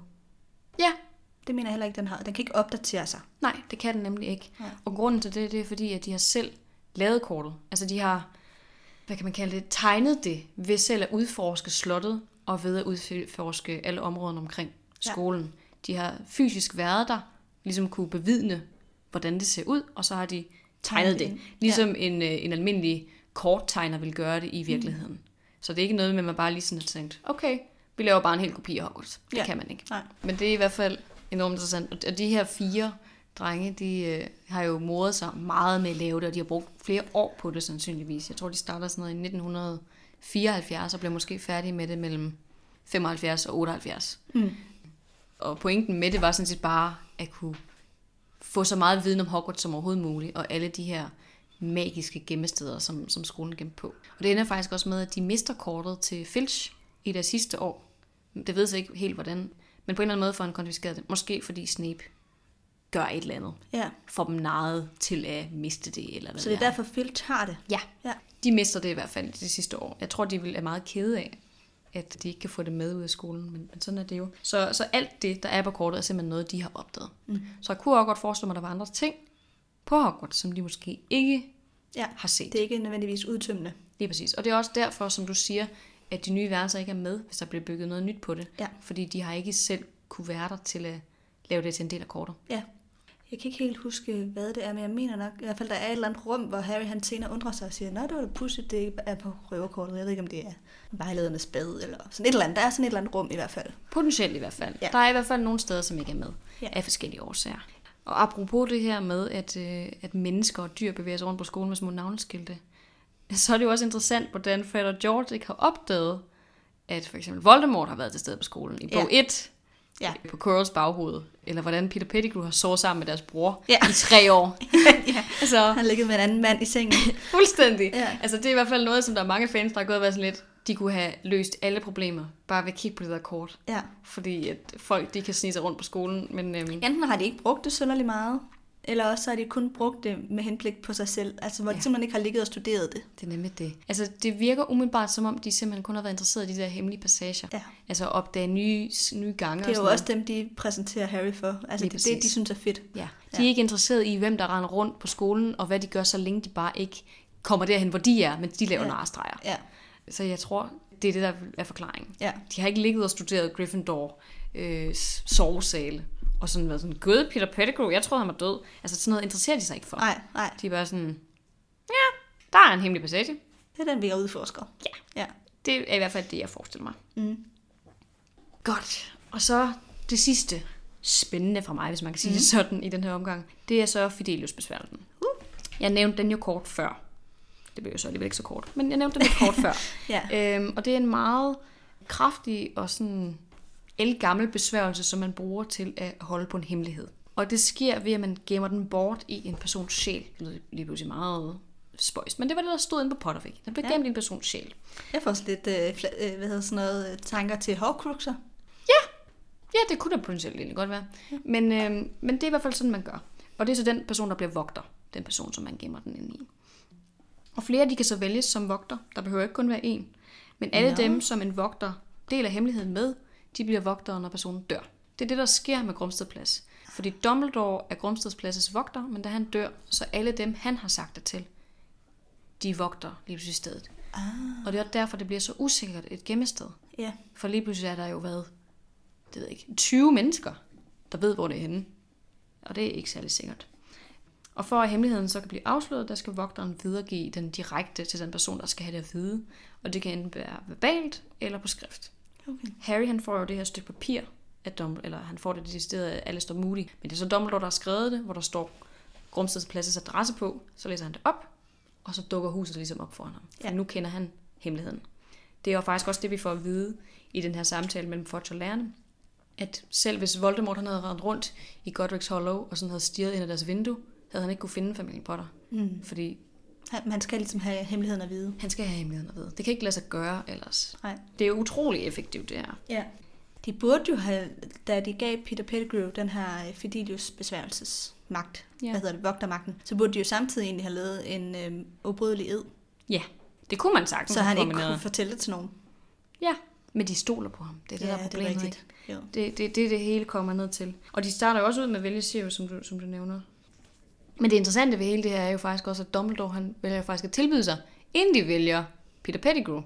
Og han virker jo umiddelbart som en markant bedre vogter end nogle af de andre. Ja. Men James' grund til at vælge Peter slash Sirius, er jo fordi de er hans venner. Mm. Han har så meget tillid til, til de mennesker, som han har delt til de sidste mange år sit liv med, at han tænker, hvorfor skulle de nogensinde have lyst til at afsløre mig? Det gør de jo ikke. De, er jo, de kunne lige så godt holde hemmeligheden, som jeg kunne. Og det er jo faktisk også det, der er interessant, fordi man kan faktisk godt være sin egen vogter. Nå. Ja, Ja. det ændrer lige pludselig på tingene, ikke? Jo. Fordi det er Bill for det her muslingehus, eller hvad det hedder, Shell Ja. Cottage. Muslingehytten. Muslingehytten, og Arthur er det samme for The Burrow øhm, Okay. i de sidste bøger. Nå. Ja. Og det, det er jo enormt Ja. mærkeligt, at Hvorfor de ikke bare har lavet James eller Lily til vogteren? lige præcis, eller dem, dem begge to, det kunne man også have gjort, og så bare være blevet inde i huset, og lade lade være med at forlade det ind til tingene ligesom var blæst over. Ja. Men af mærkelige ja. årsager vælger de at videregive øh, sådan det her ansvar til Peter Pettigrew. Ja. Men det er en mulighed. Man kunne sagtens have valgt en af dem. Interesting. Ja, meget interesting. Ja. Igen, folk de siger, at det nok har noget at gøre med ja, James' tillid til sine venner. Ja. At han simpelthen har stolet lige så meget på dem som sig selv. Ja. Men det skulle han jo så ikke have gjort. Nej. Men det kan man altid komme og sige bagefter. Ja, Ja. det havde ændret historien meget, hvis han bare Jamen, det selv har jo heller havde ikke været den her historie, hvis ikke det var sket, kan man sige. Nej, det er Så- også rigtigt. Men Ja. øh, nu fik vi i hvert fald lige lidt viden om det. Ja, så har jeg øh, to, ikke et lytterspørgsmål, fordi så havde jeg taget dem med til ulepost. Men det er det ikke. Det er to opdateringer fra vores liveshow i Aalborg. Mm. Hvor vi havde nogle spørgsmål, øh, virkelig helt øh, vidst, eller hvor vi debatterede nogle ting. Og der er altså nogen, der er kommet med nogle ret gode øh, svar på nogle af de her debatter, vi havde, eller hvad man skal kalde det. Og det første, det er i forhold til det her med, om Voldemort og Harry er i familie sammen. Ja. Vi snakker op på et tidspunkt. Og øh, også med Snape og sådan noget. Og så er der en, der hedder Cecilie, der har skrevet. I forhold til jeres snak om Voldemort og Harry, og om de er i familie, stammer de jo hver især fra en af de tre Peverell-brødre. Så derfor er de jo på en eller anden måde beslægtet med hinanden. Ja. Ja. Og så skriver hun så også, øh, og i forhold til, hvorfor Harry ikke døde, da Voldemort prøvede at dræbe ham, så brugte Voldemort Harrys blod til sin genopstandelse, og derved vil Lillys offer stadig leve videre, selvom Harry skulle dø. Det er der til allersidst, hvor vi snakker om, hvorfor dør Harry ikke, da Voldemort dræber ham. Mm-hmm. Så siger, skriver hun jo så det her med, at selvom at Harry skulle dø, så kan han ikke dø, så længe Voldemort lever, fordi at han stadig er beskyttet af Lily. Okay, det er lidt forvi- forvirrende. Men mm, Så det er på grund af, at Voldemort har Harrys blod i sig, og Harry stadig er beskyttet af Lily, skulle han ikke kunne så dø. kan han ikke dø af Voldemort. Fordi at, ja, det, ja, det er meget besværligt at forklare. Men Harry og Voldemort har, stadig, har begge to Lillys beskyttelse i sig, men det er en beskyttelse, der kun gælder Harry. Ja. Så derfor kan Harry godt dræbe Voldemort, men Voldemort kan ikke dræbe Harry. Så uanset hvad, ville resultatet være, at Harry ville aldrig dø for Voldemorts hånd. Er Ja. det det, der er Ja, konklusionen? det må jo være konklusionen. ja, det ved jeg ikke. Det synes, det lyder en lille smule mystisk måske. Ja, Men, øhm, men jeg tænker, altså, han, han slår jo sin, eget, sin egen Horcrux ihjel. Første gang, Ja. ja. han laver Avada Kedavra mod ham. ja. I den sidste bog selvfølgelig. Men jeg tænker, hvis han gjorde det igen, hvis vi siger, at Harry havde rejst sig lige efter, ikke havde haft en tryllestav, og han så laver Avada Kedavra mod ham endnu en gang, så burde han vel dø af det. Ikke ifølge den her teori. Nej, nej det er jo men det. det, er jo så det, der er spørgsmålet. Ja, Men, hvad det, tænker men du? det vi svarede på, eller ja, nej, jeg ved det sgu ikke. Jo, jeg tror godt. Jamen, jeg ved det ikke. Jeg synes bare, det virker lidt for skæbnebestemt, at Harry aldrig skulle kunne dø for Voldemorts hånd. Ja, Er det ikke det er noget, lidt for fantastisk på en eller anden måde. er det ikke noget med, at, at Lillys beskyttelse ligesom ophører det øjeblik, hvor Voldemort får den ind i sig? Jeg synes bare, lidt det er det, vi får at vide. Eller det er det, der er hans begrundelse for at bruge hans blod i bog 4. Er det ikke det? Jo, det er rigtigt. Det er jo derfor, at han ikke har kunnet røre ham indtil da. Ja, Det er jo fordi, at han har haft det der beskyttelse med lige Lily. præcis. Og det kan han jo så efterfølgende. Ja. Man kan så sige, at da han er inde i hans hoved i Ministeriet for Magi i bog 5, der føler de vist begge to meget stor smerte ved det. Ja, Voldemort føler også smerte ved det. Ja, og det ved jeg ikke, om det er på grund af Lillys beskyttelse. Eller om det er på grund af hårdkruksen. Det kunne også godt være på grund af Horcruxen. Det er meget indviklet. Det er meget indviklet. Så lige det der har vi måske stadig ikke, lige helt svar Nej. på. Men det var i hvert fald fint det der med Peril-familien. Ja, og der er i hvert fald også, det er en mulig måde at forklare det på. Ja, Jeg tænker det bare, er en mulig måde at forklare på. Ja. jeg tænker bare stadigvæk, at øh, det giver ikke nogen mening, hvis Harry altid vil være beskyttet mm. mod Voldemort. Jeg synes, jeg synes ikke, det giver nogen mening for mig. Nej. Jeg tror også lige, at jeg læser en anden højt. Og det er så en, der hedder Nana, som har skrevet til os, også i forhold til det her live show i Aalborg. Det er, hvor vi snakker om, øhm, hvordan en bokkert vil se ud, hvis det, man er allermest bange for, er en bokkert. Ja. Meget godt spørgsmål. Det var jo en lille dreng, der stillede det spørgsmål. Mm-hmm. Hun skriver så, Hej Amalie og Nana. Jeg lytter lige til jeres live show, hvor I får det her spørgsmål. Bla, bla, bla, bla. Jeg har en teori om, at hvis man frygter bokkerter så meget, så vil man have en forestilling om, hvordan den ser ud. Jeg tror ikke, at man kan tænke så meget på en ting og være bange for den, uden at skabe sig et billede af, hvordan den må se ud. Og når bokkerten så står foran en, så vil den tage den form, som man forestiller sig, at den ser ud. Det synes jeg er et genialt svar. Ja, er det ikke det? Jo, det giver enormt god mening. Så det er ens egen forestilling om, hvordan en bokkert ser ud, Ja. som den vil omdanne sig til. Lige præcis. For det er nemlig rigtigt. Du kan ikke frygte noget, og så ikke have en forestilling om, hvad det er, og hvordan det tager form. Det giver ikke nogen mening. Nej, Altså, præcis. Så det vil, det vil, det jeg synes også, det, den køber jeg totalt. ja, Ja. det synes jeg er enormt godt tænkt. Ja. Ja.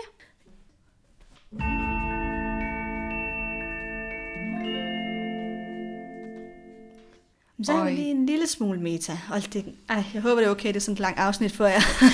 Det er enormt langt, men det er også meget lang tid siden. Vi håber også, I har savnet os. ja, så, så det, det gør måske ikke så meget. Nej, det kan være, det er det, der gør op for det, ja. at det er så exceptionelt langt i dag. Ja, vi øh, var jo som bekendt i Frederikssund her Ja. sidste weekend. Der er jo nok noget tid siden, når I hører det her, den her episode. Men, øh, men der diskuterede vi nogle af de værste skurke i det her univers. Og det betyder også, at vi nogle gange kom til at øh, jeg skulle, skulle beskrive nogle karaktertræk, som vi ikke helt lige ved, Hvordan man skulle beskrive. Ja, lige præcis, fordi så taler vi om sådan psykiske sygdomme, eller sådan specielle karaktertrækker, og skal sidde og være sådan, hvad siger vi? Må vi godt kalde sådan en som professor Nidkær sadistisk, når hun føler nydelse ved at påføre andre smerte? Hvad kalder man det? Mm-hmm. Eller sådan en som Bella- Bellatrix, jeg tror, jeg kaldte en vanvittig. ja. Men er det overhovedet det ord, man må bruge? Ja, må vi sige, altså Ja. sådan, den her samtale er mere om, hvad må vi egentlig sige? når vi ikke rigtig ved, hvilke Ja. ord vi skal bruge om tingene. Ja, og vi, kom, vi havde øh, på vej, det var en lang tur fra Aarhus til Frederikssund, så vi havde jo gang, lang tid til at snakke på vejen hjem. Ja. Og der, kom- der fik vi nemlig sådan en, øh, en god lang snak om det her med, hvordan i tale sætter vi problematikker i bøgerne, som er meget tabubelagte, Ja. uden at komme til at støde nogen. Ja, særligt karaktertræk ved, ved figurerne, som jo tit har virkelig mange nuancer, og heller ikke altid er gode. Ja, præcis, fordi det, det, så er det på en eller anden måde nemmere at snakke om øh, nekrofili eller et eller andet, som ikke på den måde er knyttet op på noget, Ja. vi tager personligt, vel? Det er det. Og der er jo heller ikke rigtig nogen, der gør de der ting. Altså det er i hvert fald I meget, hvert fald få, der gør det, ikke? meget få, så der er Ja. ikke rigtig nogen af dem, vi kan støde ved at tale Jeg om tror, det. ja, og det er heller ikke nødvendigvis nogen, der lytter til den her podcast. Nej. Øhm, men når det er sagt, så når vi netop snakker om sådan nogle karakterer som Bellatrix og Professor Nidkær og Voldemort. Voldemort og sådan nogle, hvordan snakker vi om dem på en rigtig måde? Ja. Og, det, øh, og, altså, og det er jo egentlig bare sådan lidt meta-diskussion, og det er ikke fordi, der er et rigtigt svar, et forkert svar, altså, men det, ja, jeg tror bare, at det er jo ikke fordi, vi ikke skal have de snakke. For vi skal, Nej. selvfølgelig skal vi snakke om de her karakterer, men vi skal jo også gøre det på en måde, så alle føler sig, at der ikke er nogen, der føler, at vi beskriver dem med nogle ord, som man ser sig selv som. Så for eksempel, hvis vi siger, jamen Bellatrix, hun er sindssyg, og man måske har en psykisk lidelse, så skal det jo ikke være sådan, at man tænker, hov, siger I så det om mig? Eller hvis- Falder jeg i den kategori falder jeg så? så i den kategori? Eller vi siger, at hun er manisk, eller hun griner på en manisk måde, hvis man nu er maniodepressiv. Altså sådan, det er jo det der med, at Ja. at det er så vigtigt for os, eller i hvert fald, ja, at, man ikke, at vi ikke bruger nogle ord om nogen, som, an, som nogen af jer sidder og tænker, jamen, det er mig. I, Ja. I, I bruger nogle ord, som jeg føler mig identificeret med. Ja. Eller som støder mig enormt meget, ja. Fordi det ikke er de ord, man kan bruge længere. Altså det, Ja. det er en diskussion, vi også har haft tidligere. Jeg tror, jeg øh, forsøgte på en eller anden måde at diagnostisere Voldemort, eller sådan. Prøve at finde ud af, hvis han var en rigtig person, hvor ville han så ligge henne i sådan... Ja. Hvilken, hvilken type person ville han? Vil han være en psykopat eller en sociopat, eller hvad kalder man det? Og, og, og hvis man er blevet øh, diagnostiseret med sådan en lidelse, føler man så, det er enormt stødende, at der er nogen, der sidder og taler om en på den måde, eller eller bruger nogle ukorrekte termer, for der er jo ikke nogen af os, der er psykologer, der er ikke nogen af os, der er uddannet på nogen måde inden for de her felter. Så nogle af de udtryk, vi bruger, der er det måske noget, der er blevet sådan populært i kulturen, at så kan man kalde nogen en psykopat, men uden at de egentlig har psykopatiske træk. Eller om Ja, man overhovedet det er kan bruge sådan- ordet psykopat længere. Ja, altså, det kan man jo vist nok ikke. Altså, Nej. Og det, øh, jamen, det er bare super interessant også, hvordan taler man så om sådan nogle ting her? Ja. Altså, personligt tror jeg også bare, at jeg er sådan øh, ekstra opmærksom lige på det her, fordi jeg selv bliver lidt stødt nogle gange over noget sprogbrug. Ja. Øhm, ja, altså jeg, jeg har, en, det har jeg ikke nævnt før, men det kan jeg egentlig godt sige, at jeg har en handicappet lillesøster, som er spastiker. Og derfor har ordet spasser været enormt en kæmpe trigger for mig. Og jeg synes, det er så nedværdigende, når folk bruger det ord. Og det er et ord, der bliver brugt i flæng Ja. Til at beskrive en eller anden situation, eller beskrive en person på en nedværdigende måde. Ja. Og jeg, jeg synes, det er så forkert at bruge det ord.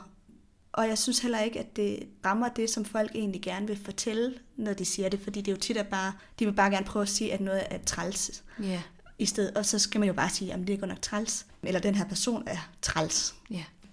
Og det er ikke for at sætte lighedstegn med, at det så er det samme som at sige, at nogen er psykisk syg. Det er bare for at sige, at det her med, at Du kan godt sætte dig jeg kan ind godt sætte mig ind i, at man kan have en eller anden form for trigger over nogle ord, som andre bare bruger i flæng, uden at Ja. de er bevidste om, at det ikke er sådan, man bruger det ord, eller at det her ord er faktisk et nedværdigende ord, eller et nedsættende ord, og derfor skal man lade være. Det er nemlig det. Men det er bare enormt interessant, for på den ene side, og det har I selvfølgelig også opdaget nu, når jeg lytter til podcasten, vi kan jo godt lide at lave paralleller til virkeligheden. Ja, Så det er jo også derfor, det er enormt interessant for os at beskrive nogle af de her karakterer også med, hvad kan man kalde det, virkelighedens termer. ja, Men det er en mærkelig gråzone, fordi på den ene side vil vi rigtig gerne tale om de her ting, på den anden side har vi bare heller ikke en kæmpe stor viden om det, og vi har heller ikke taget nogen over tæerne. Så ja, jeg tror måske sådan lidt, at pointen med den her diskussion er at gøre klart over for jer, der også lytter, at øh, vi kommer aldrig med en ond hensigt. Intentionen er aldrig dårlig, så hvis vi siger noget, der på en eller anden måde er triggende, eller, eller eller stødende, eller gør jer ked af det, så kommer det ud af uvidenhed. 100%. Og vi Ja. forsøger også at fange os selv i det, men nogle gange så glipper den alligevel.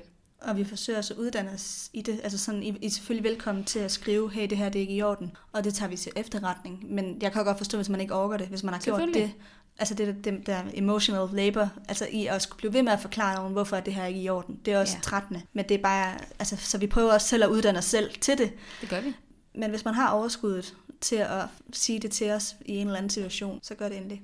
Ja, det er vi i hvert fald altid totalt åbne over for. Ja. Men øh, jeg tror egentlig, det var det, der var pointen med det her. at Det var, vi- bare, det var bare, fordi vi havde den der lange samtale Ja, ja, om det i bilen, det hvor vi det. snakkede om, at det kunne egentlig være, at vi lige skulle tage den også her. Fordi Ja. Men det er også til fremtiden, fordi vi kommer også til at møde det er det, det. virkelig mange forfærdelige karakterer, og kommer til at tale om deres opførsel igen. Som sagt, nu har jeg lige i gang med at høre på 5, og professor Nedkær er forfærdelig. Ja. Og der er så mange situationer, som vi kommer til at tale om, hvor man også måske kommer til at bruge nogle, nogle potentielt problematiske ord. Øh, og vi vil selvfølgelig også forsøge at, at vælge de rigtige ord. Ja, ja, men det har ikke været det så, så stort et problem indtil nu, Nej. Fordi det har været mere børnebogsagtigt, ikke? og nu bliver Jo. det bare mere kompliceret. Det er det, og måske også nogle af de udtryk, som J.K. Rowling selv bruger. Jamen, hun er jo også problematisk i hendes sprogbrug nogle Ja. gange, ikke? Så, øhm, Altså, det er i hvert fald det, der stod inde på. Det var, vi diskuterede decideret, kunne man, kunne man sige, at, øh, hvad hedder det, at Bellatrix var sindssyg. Hvor der så står decideret inde på Pottermore, at hun, hendes crazed laugh, altså hendes sindssyge latter og sådan noget, Ja. det er de udtryk, de også bruger om hende mm. på siden. ja. Så det er bare, ja, det er svært at finde hoved og hale ikke? jo, Jo. det er nok det, der må være konklusionen. Men øhm, ja. Vi gør vores bedste, og I er altid velkommen til at skrive til os. Vi er totalt åbne over for forbedring. Ja. Skal vi ikke bare sige, sige det sådan? Jo, og lugten der. Mm? Yes, jamen øhm, så er vi jo ved at være ved vejs ende. Øhm, Ja. Altså vi har jo faktisk lidt ulepost liggende, men jeg tænker næsten, fordi det er så langt et afsnit, at vi bare skulle tage dem næste gang. Vi gemmer den. Vi gemmer dem. Så i stedet er det nu blevet citattid.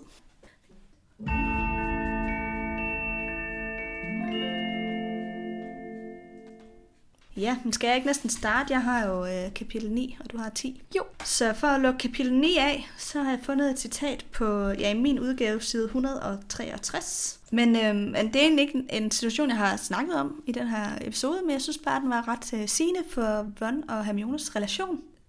Jeg synes, det er interessant det her med, at når man har en tæt relation, så er der nogle ting, man godt føler, man kan tillade sig at sige til folk, eller om dem, i forhold til andre. Så for eksempel, så hvis man... Altså, jeg må godt kritisere min familie, men jeg vil blive sur, hvis du gjorde det. Mm-hmm. Altså, og, det, og det er nemlig det, der sker i den her situation. Hvor at uh, Snape, han kalder Hermione for bedrevidende. Så står der så her.